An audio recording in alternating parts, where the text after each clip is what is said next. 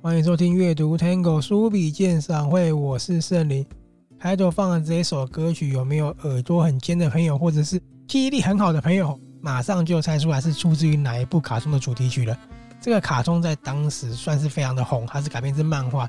然后当时我在听这首歌的时候呢，我太太一听到就说：“哎，这个不是我们一家都是鬼吗？”没有说吼，有没有印象呢？不过其实它有很多个译名啊，比如说还有家有酷妹，还有呢叫做魔界传说。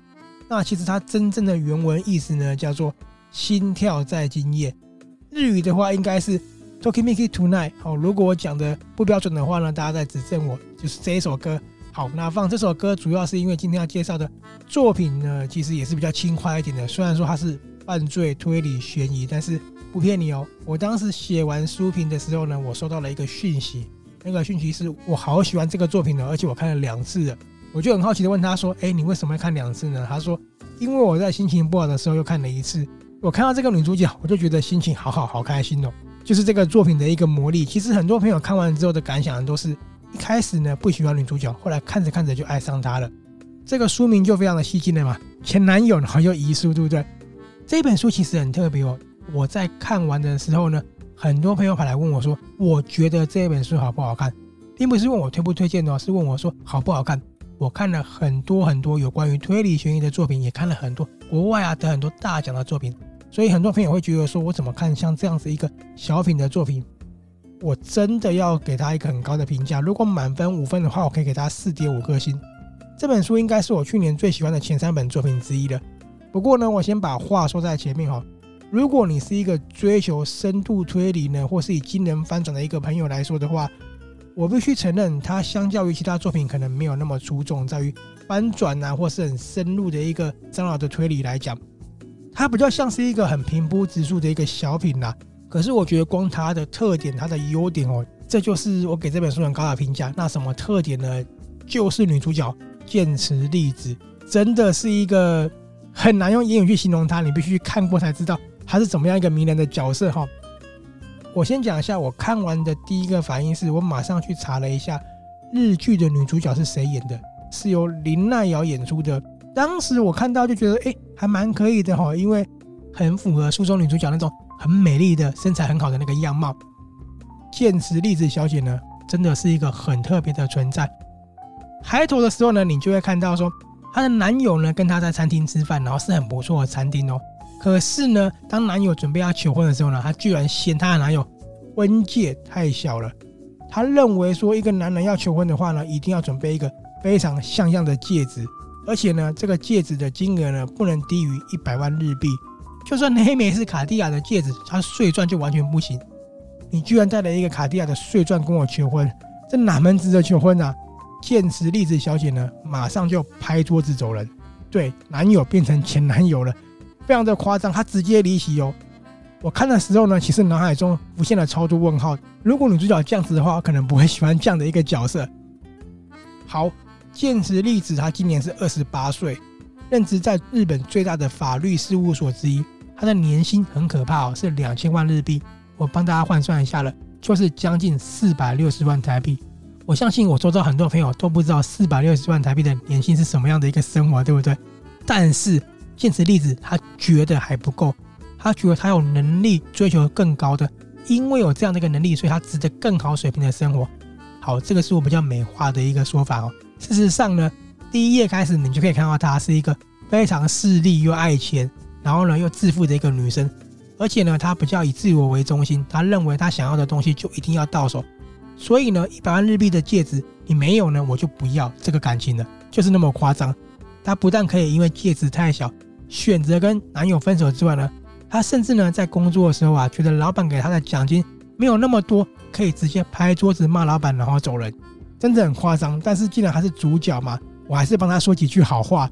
她是一个很厉害的女强人，而且呢，在书中的描绘呢，虽然说没有很具体的说她的外貌，可是你可以感觉出来，她是一个高挑、很漂亮，然后呢又很聪明的一个女生。好，我刚刚讲的就是你在看书的前面几页，甚至呢不到十页，你就可以感受到女主角这样的一个个性了。所以呢，我就想说，好吧，如果她可以一开始就让我讨厌起来，我也很好奇说，这样的角色后面会有什么样的一个发展。会有什么样一个让我觉得很疯狂的举动？果然，我看下去的时候呢，太有趣了哈，就停不下来了。书名既然叫做《前男友的遗书》，顾名思义就是前男友留下了一封遗书，引起了一个轩然大波。不过，并不是那个拍桌子走的前男友，是他另外一个前男友。官方的说法呢，是因为流感病逝的。不过呢，他病逝之后呢，居然留下了一封令很多人匪夷所思的遗书。这个遗书呢，有几个重点。第一个呢，是将我所有的财产让给杀了我的犯人。关于找出犯人的方法呢，请另外遵循我托付给我律师的第二份遗嘱。第三个，死后的三个月没有办法找出犯人的话，我的遗产将全部归国库所有。第四个。我并非某个人物刻意所为而致死呢，同样我的遗产也归国库所有。关于这样子让给犯人的说法呢，他在遗书下面呢有继续写说，这个呢是他对犯人的复仇，因为那个人如果拿那么多财产，看似一辈子无忧无虑，可是事实上我在他的纪念下是活在被他的亡灵所操控的一个生活里面。你有觉得这样被操控吗？还是觉得我拿了三四百亿，我觉得很 OK？对不对？这个是很有意思的一个症结点，所以呢，这也是这本书里面大家一直在探讨的一个有趣的地方。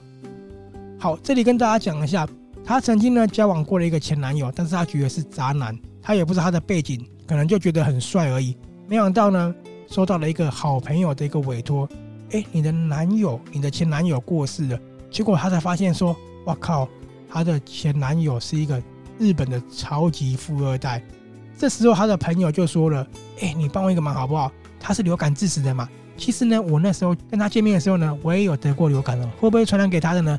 我委托你，然后呢，你帮我证明我是凶手吧。”剑持丽子想了一下，好啊，没问题。为什么呢？因为我要拿五成，五成。所以你们想象，他可以拿到多少呢？我跟你讲，他可以拿到一百五十亿日元，没错，就是一百五十亿。所以他觉得我一定要拿到，我要证明自己有这个能力之外呢。拍桌子走人之后呢，他还属于失业的一个状态哦。为了这一百五十亿，剑持丽子要出马进行一个遗产的争夺战了。好，那这时候就有人说了：“你前男友都过世了，你还要担任犯罪委托人争夺遗产，你不会难过吗？不会良心不安吗？你怎么还可以无所谓的样子出来呢？”我跟你讲，绝对不会。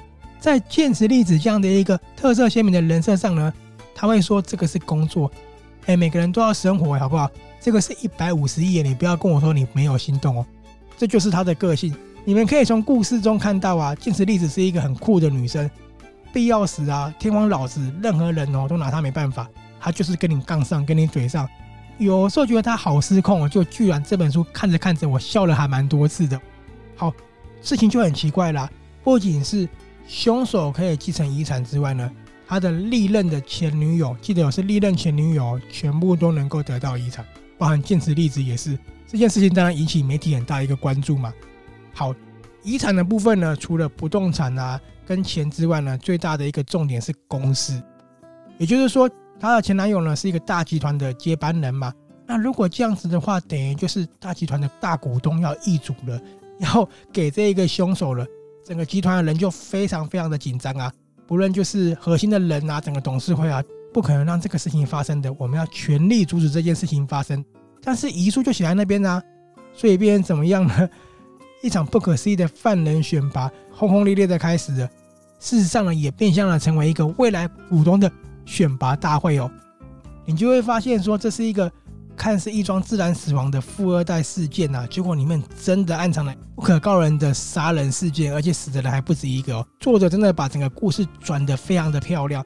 这是一个非常荒诞又极具创意，然后呢，每个人的各色都非常鲜明的推理悬疑故事。这本书我给的评价是非常高的，除了我刚刚说的剑持丽子的角色非常的成功，让我觉得很鲜明之外呢，很奇怪哦，本来我说我很讨厌他，不知道为什么看着看着会觉得说，其实他蛮可爱的，其实他蛮真性情的。原来呢，就是因为作者的笔法太过生动了哦，这个人物的鲜明很像在你面前。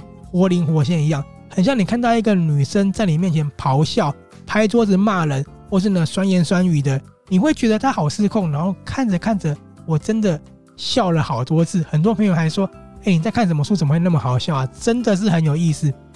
其实呢，就是作者厉害的地方了，因为在作者一些生动的阐述下呢，可以感受到剑持丽子呢随着案件的推进呢一点一滴的在进行改变哦。